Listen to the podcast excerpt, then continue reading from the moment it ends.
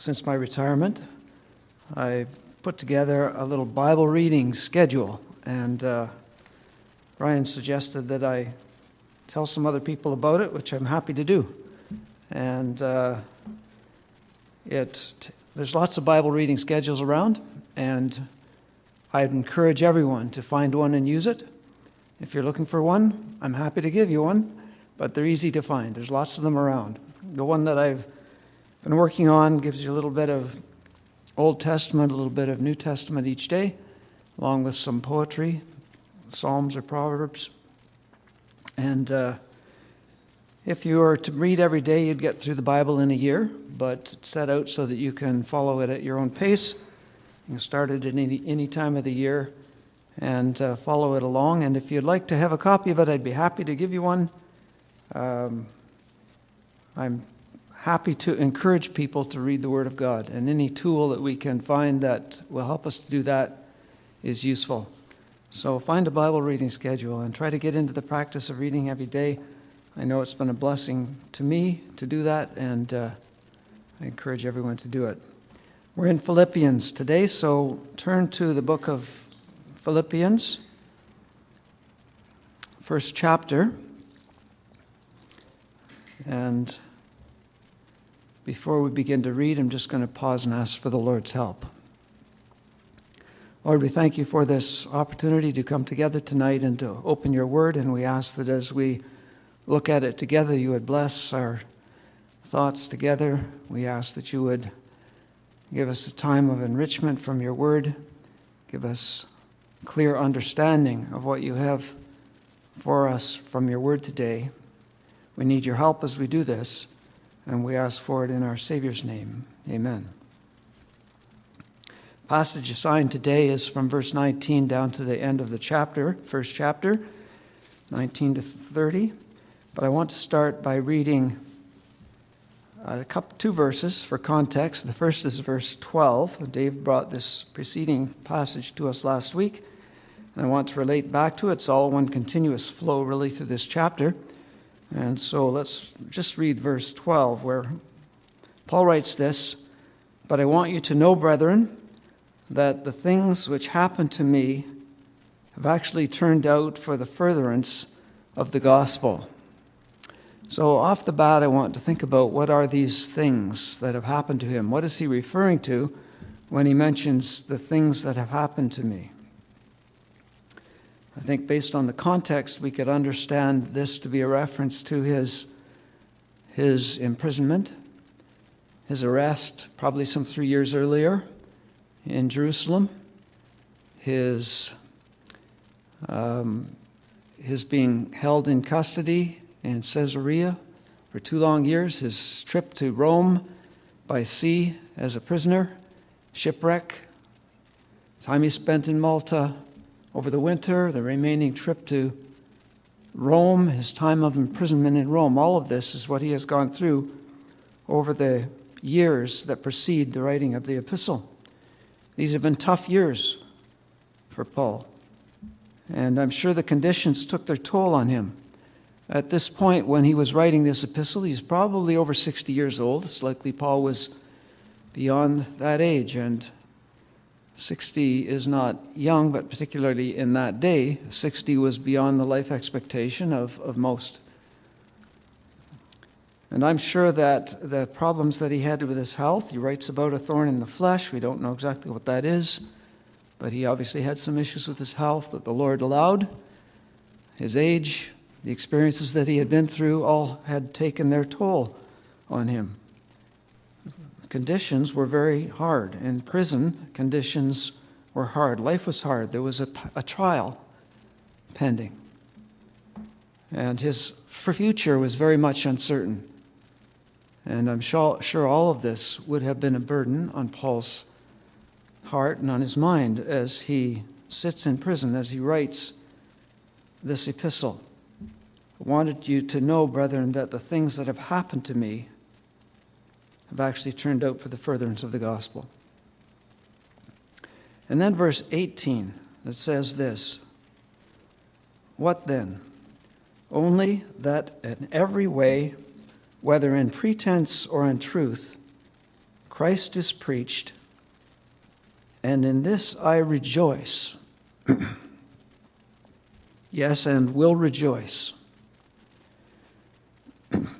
Paul is rejoicing despite his impending death, despite his current circumstances, despite all that has happened to him, he is rejoicing. He's rejoicing that Christ is preached. He's rejoicing in joy because others are emboldened to preach the gospel. His imprisonment has spurred others on to preach the gospel, and so he rejoices. I want to think a little bit about joy and suffering. But let's read the passage assigned to us today from verse 19. For I know that this will turn out for my deliverance through your prayer and the supply of the Spirit of Jesus Christ, according to my earnest expectation and hope that in nothing I shall be ashamed, but with all boldness, as always, so now also Christ will be magnified in my body, whether by life or by death. For to me, to live is Christ, and to die is gain. But if I live on in the flesh, this will mean fruit from my labor. Yet what I shall choose I cannot tell, for I'm hard pressed between the two, having a desire to depart and be with Christ, which is far better. Nevertheless, to remain in the flesh is more needful for you. And being confident of this, I know that I shall remain and continue with you continue with you all for your progress and joy of faith, that your rejoicing for me may be more abundant in Christ Jesus by my coming to you again.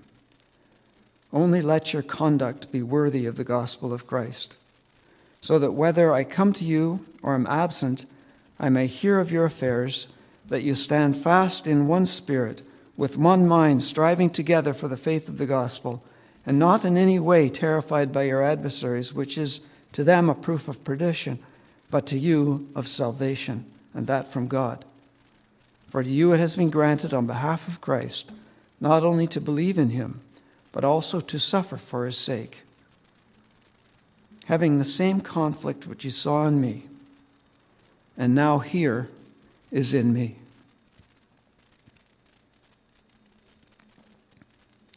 Suffering and rejoicing. These are two themes that we see through the book of Philippians. Paul speaks a lot about rejoicing. He doesn't speak so much about suffering. We have it mentioned here at the end of the chapter in verse 29. We have it mentioned here. It's mentioned once else again. Again, it will come up in chapter 3. But generally, he doesn't talk a lot about suffering. But we know that he is, in fact, in difficult circumstances from the context of the book, from some hints and clues that are spread throughout it. There are a lot of references in the book to his affliction, to chains, to death, to terror of adversaries, to conflict, sorrow upon sorrow. He came close to death. There was loss of things. There's the fellowship of his sufferings. There's distress. These are words and terms that are used through the book that help us to understand that he was facing times of difficulty, and not him only. But the Philippians, too, were going through a hard time. I think that as a Christian living in Ottawa today, I know very little about suffering for the sake of Jesus Christ. I'm almost ashamed of how little I know. But this I do know that as I look through the pages of Scripture, as I look through the history that has unfolded since the Lord came, and even as I look around the world today, I know that many brothers and sisters in the Lord suffered greatly for their faith. They were persecuted, They faced all kinds of adversity. Many were put to death.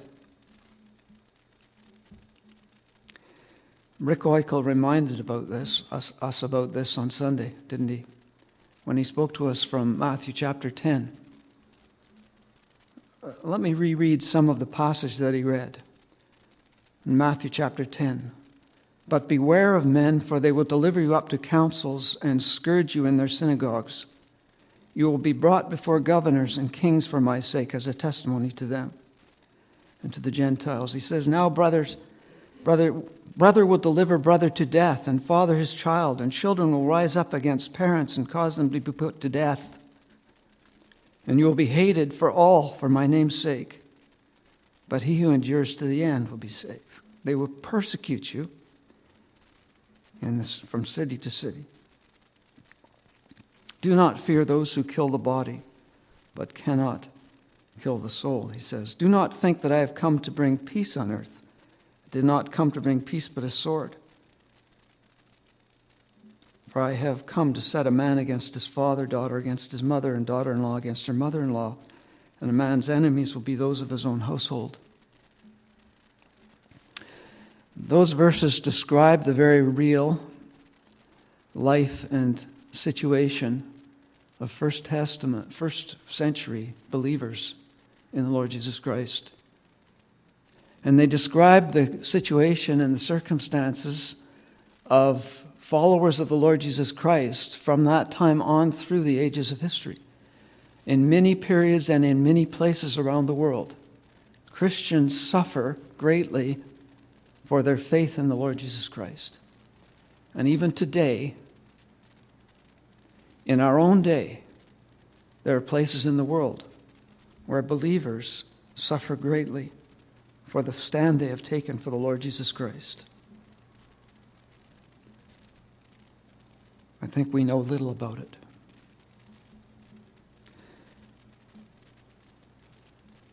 But I mentioned Paul doesn't dwell upon the suffering. Paul rather dwells upon the rejoicing. He rejoices. And I'm inspired by that. I'm impressed by that. You know, we all know people in the world today who, who when they're suffering, they want to make sure that everyone knows about it. There's a little expression, probably not politically correct, but it goes something like if, if, if mama's not happy, nobody's happy. Maybe you've heard that. You know, and we know people like that. That if they're unhappy and if things are bad for them and if they're suffering, they're going to make sure everybody around them knows about it and it suffers with them. Everyone's going to feel the pain. But I'm sure you also know other people, as I do, who are suffering greatly and maintain a spirit of joy and rejoicing in the Lord. I can think of a dear friend of my wife's who this moment is going through very difficult times, has been for a number of years. But she is certainly one of the most cheerful people that I know. Anytime you spoke, speak to her, she's positive, she's upbeat. If I want to be encouraged, I would go to her to find encouragement, though I know she's going through very difficult times. Paul was like that. He rejoiced in times of suffering.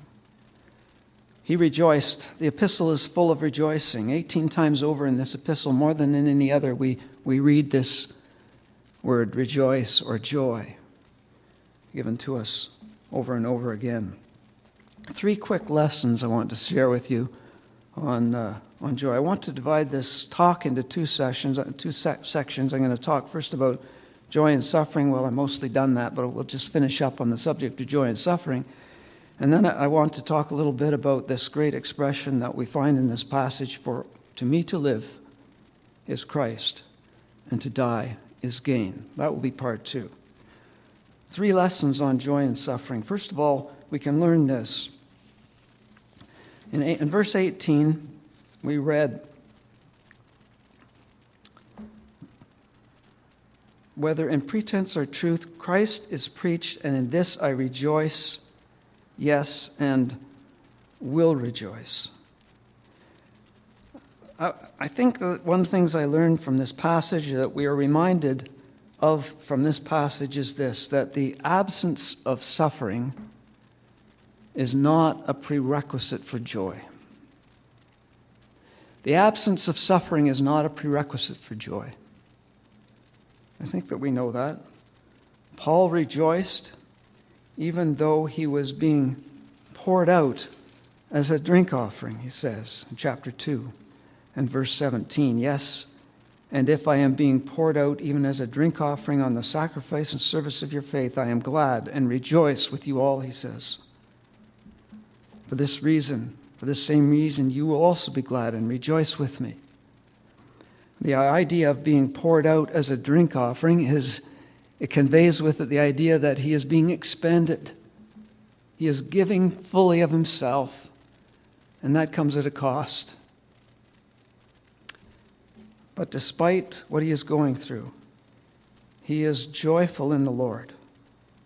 And sometimes I need to shake myself a little bit and understand that the fact that there might be times when we suffer should not, ought not, to preclude us from rejoicing in the things that the Lord has given to us, in all that we have in the Lord, in the great future and the prospect that we have in Him. Absence of suffering is not a prerequisite for joy. Equally, we can say this lesson number two that the absence of sorrow is not a prerequisite for joy. We could put it this way joy is not defined as the absence of sorrow. We read this here in this chapter, we can get a good sense of that. That though there is sorrow. There are things that he is sorrowful about, and that the believers there are sorrowful about, yet they retain their joy in the Lord. In 2 Corinthians 6 and 10, Paul writes this way He says, As sorrowful and yet always rejoicing. I think it's more easy, it's easier for us to understand this truth, this principle, when we think about a Christian funeral. If you've been to a funeral or a memorial service, a celebration of life of a Christian who's lived strongly for the Lord and has gone through some battle with disease and has gone to be with the Lord, at least in the instances that I know of that I've been involved with, there is great sorrow, but there is also joy. And the two can come together, in fact, in a marvelous way. I think sometimes that joy can be deepest in times when there is sorrow. We tend to think of these as mutually exclusive, but that is not so. We can maintain joy in the Lord even in times of sorrow. Lesson number three joy is associated with relationship rather than circumstance. We see this in the passage as well. Look at verse 26. He says, For your rejoicing for me may be more abundant in Christ Jesus by my coming to you again. Paul looked forward, anticipated to the opportunity that might be afforded him. He didn't know, but he had hopes that he might be able to join the Philippians again, and that brought him joy. It was his connection to them, his relationship to them, his love for them, and theirs for him. That's what brought him joy. It was the relationships that he had with people. In chapter 4 and verse 10, this comes out again. He says, But I rejoiced in the Lord greatly that now at last your care for me has flourished again.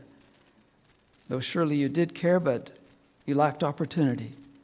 It is their care for him that brings him joy.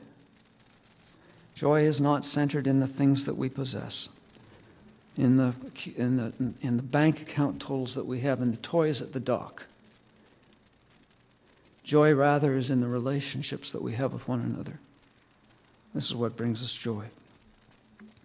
But I want to turn our attention now to just uh, think for a few minutes about this expression, this wonderful verse 21 For to me, to live is Christ, and to die is gain. I think for to understand this verse, we, we should think a bit about the context. Let's look again at, at verse 19.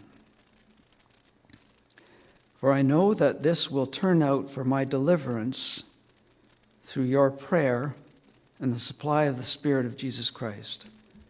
I struggle a bit to understand this verse and what this means. And I think perhaps the challenge that I have, and maybe you might have as well, is really centered around two key words in here. One is the little word this, for I know that this will turn out for my deliverance. What is the this that he's referring to? What is it that he is anticipating will result in his deliverance? Well, some have suggested this might refer to the preaching that he is referring to in the immediate preceding verse that Christ is preached and that this will bring about his deliverance. Or some might feel that this refers to his rejoicing. Maybe it's his rejoicing that's going to bring about his deliverance. I, I think that rather what this re- is referring to actually is what we read in verse 12. It is all the things that have happened to him that is going to bring about his deliverance. I say, Keith, what do you mean by that? Well, let's think about the second word in here that we might struggle with, and that's the word deliverance. I know that this will turn out for my deliverance, he says. What, what is this deliverance that he's talking about? The word is in some translations actually salvation, and it's the same word that is used for salvation elsewhere. But we know Paul is not talking here about spiritual salvation. Uh, it isn't uh, dependent on things that have happened in the past or things that might unfold in the future. Paul's very clear on how salvation is attained. We just studied the book of Ephesians, and Paul was very clear there. Or in the book of Romans, we get a very clear picture of what salvation is, not by works, not by things that we do. What is it that Paul is saying will work out for his deliverance? And what is this deliverance? Many believe that this deliverance is speaking of his being delivered physically from the trials and persecutions and imprisonment that he's going through. And that, that might be the case. And if that's what you hold to be what he's referring to here, uh, I'm not going to suggest that it is wrong, but I, I, would ask you to think about another option here, which I have appreciated from some commentaries that I read, particularly um, um, one by Dwight Pentecost, I found very helpful, in which he explained that what Paul is speaking about as deliverance here is brought out in the next few verses where he talks about the fact that he wants to live for the Lord and be bold in his testimony for the Lord, and that in whatever comes that Christ would be magnified in his body. He's speaking about the day of Christ that is coming. He's speaking about the judgment seat of Christ, and he wants to be brought to a place of health, and proper standing before the Lord. And he sees that as deliverance. He doesn't want to stand before the Lord on some day in shame because he has failed to live for him and failed to stand for him. And all these things that have happened to him have resulted in the furtherance of the gospel. It's resulted in him going on strong in his ministry for the Lord and he knows that's going to bring his deliverance in the end. If we look back in the chapter, of chapter 1, we see a reference to, to this. We see that some hints about this. Chapter 1 and verse 10, he says that, that you may approve the things which are excellent, that you may be sincere and without offense till the day of Christ. Paul is concerned that people live their lives with an eternal viewpoint. They live their lives for the Lord, understanding that one day they will stand before the Lord and give an account of themselves before the Lord. And they should live accordingly. This comes out again in chapter 2 and verse 16, where he says, Holding fast the word of life, he exhorts the Philippians to remain strong and to stand in the Lord. He is concerned for them, He is reaching out to them. He wants them to stand fast in the Lord. holding fast the word of life, so that I may rejoice in the day of Christ, that, that I may not have run in vain or labored in vain. Paul's concern is that his ministry be effective. And he, he wants those whom he has helped to disciple to live for the Lord. He wants his work to count for eternity for the Lord. And if he has not been effective in his ministry and his discipling, then his labor and his work in his vain.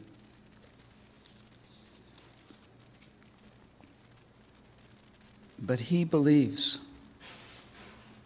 that these things will work out for his deliverance on that day, for his healthy standing on that day before the Lord. Paul says, For me, to live as Christ. Paul was all in for the Lord. Sometimes I think that we have a bad perception, an inaccurate perception of the judgment seat of Christ and of what it is.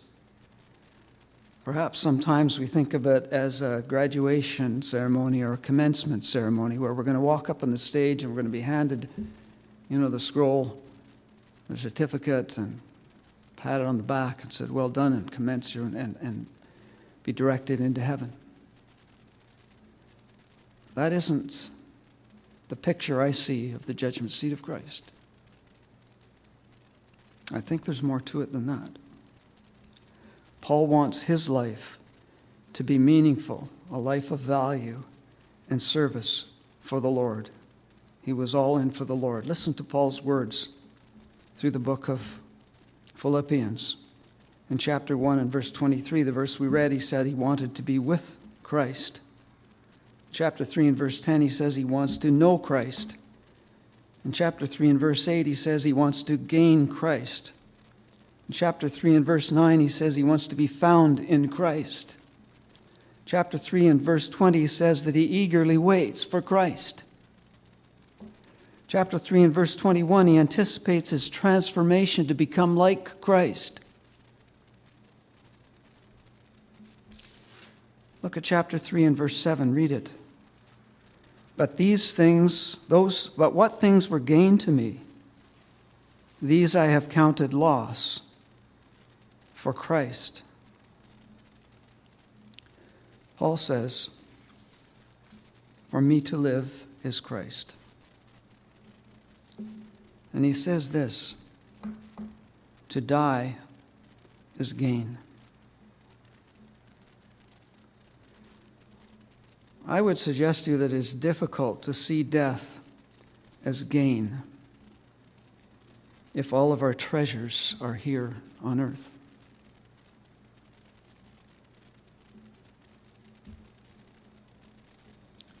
The Lord reminds us in Matthew 6 Do not lay up for yourselves treasures on earth where moth and rust destroy and where thieves break in and steal, but lay up for yourselves treasures in heaven for where your treasure is, there your heart will be also.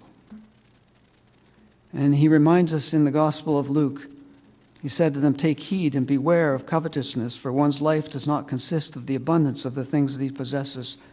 Paul was uncertain about his future. Would he be freed? Would he see the Philippian believers again? Through the passage that we've read, he, he, seems, to, he seems to jump back and forth. He certainly hopes in some ways that he will see the Philippians again. He would like to be able to encourage them. But he also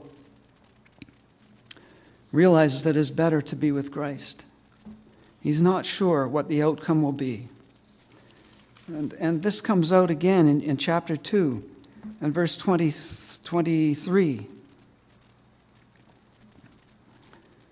Uh, Therefore, I had hoped to send Timothy to you at once.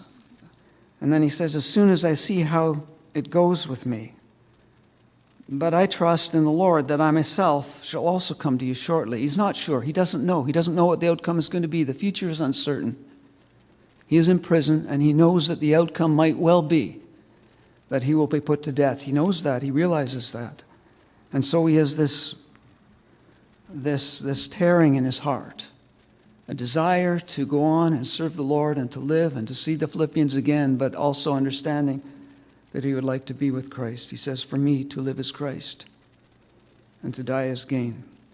Paul wanted, above all, to go out with his flags flying, to live for the Lord, to stand for the Lord. For me, to live as Christ. We need to consider what that means for each of us. There are things that change our focus and our outlook in life. When one gets married, their focus changes. Before they were married, they did as they wished. They were free to come and go. They had certain objectives in their life. They think about uh, what they want to do and where they want to go. But when they're married, all of a sudden it's a different outlook. The focus changes. There's a radical change in their planning, in their future, in their thinking. There's someone else involved. Similarly, when you have children, things change. We don't just run out to the restaurant anytime you want. The focus of life changes. These are fundamental shifts in life. Paul had that shift one day on the Damascus Road. His life was changed, his focus was changed. What is our focus? What is the center of your life? Can you say, like Paul, for me to live is Christ? I've heard several speakers challenge me with this simple thought fill in the blank. For me to live is blank. What is the focus of your life? Take your time to think about it and be honest. What are your goals? What are your motives? What are your desires? If our primary focus is something here on earth, then dying will not be gain. But if our life is centered on Christ and focused on Him, only then will we be able to acknowledge that dying is gain. Christ needs to be the object and the fullness and the goal of our life.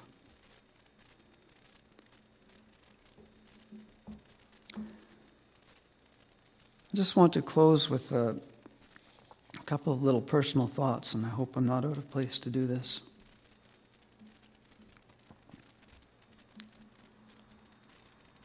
Like Paul, we do not know what the future brings.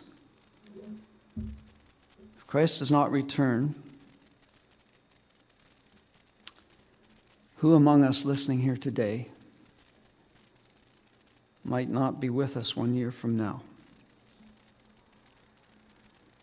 We don't know that. The Lord knows.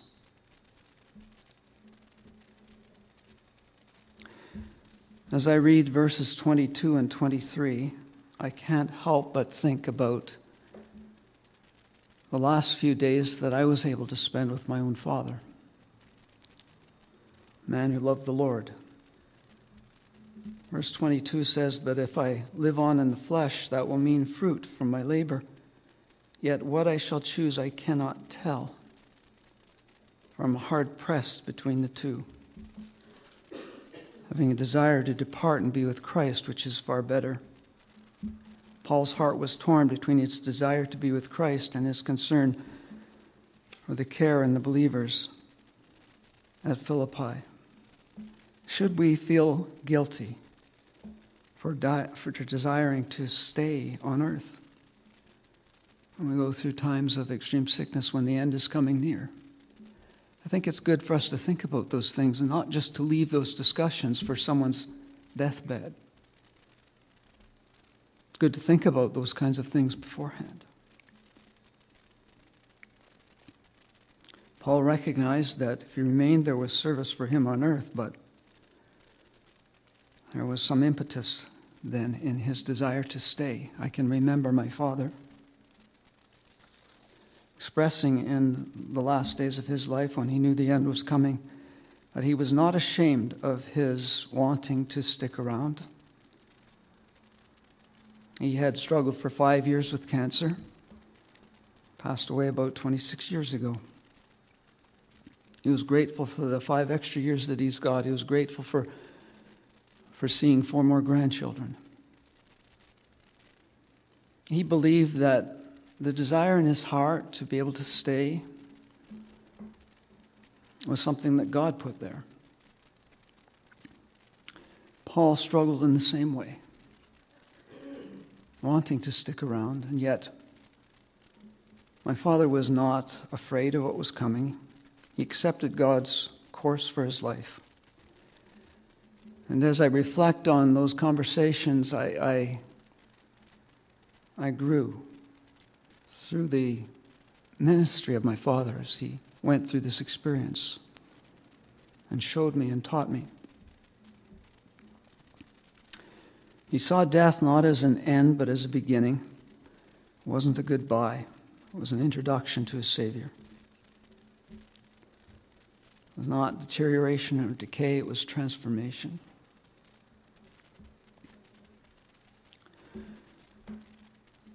Paul obviously thought a lot about the mortal and the temporal, and the immortal and the eternal.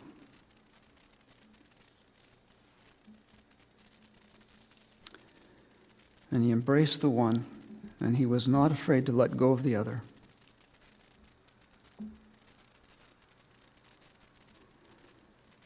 We can learn from Paul in that. And we can seek to honor God in the way that we live. And to recognize that to live needs to be a focus on Christ. For me to live as Christ and to die as gain. And I pray the Lord would help us to, to see that and to embrace that and to live that each day in our life.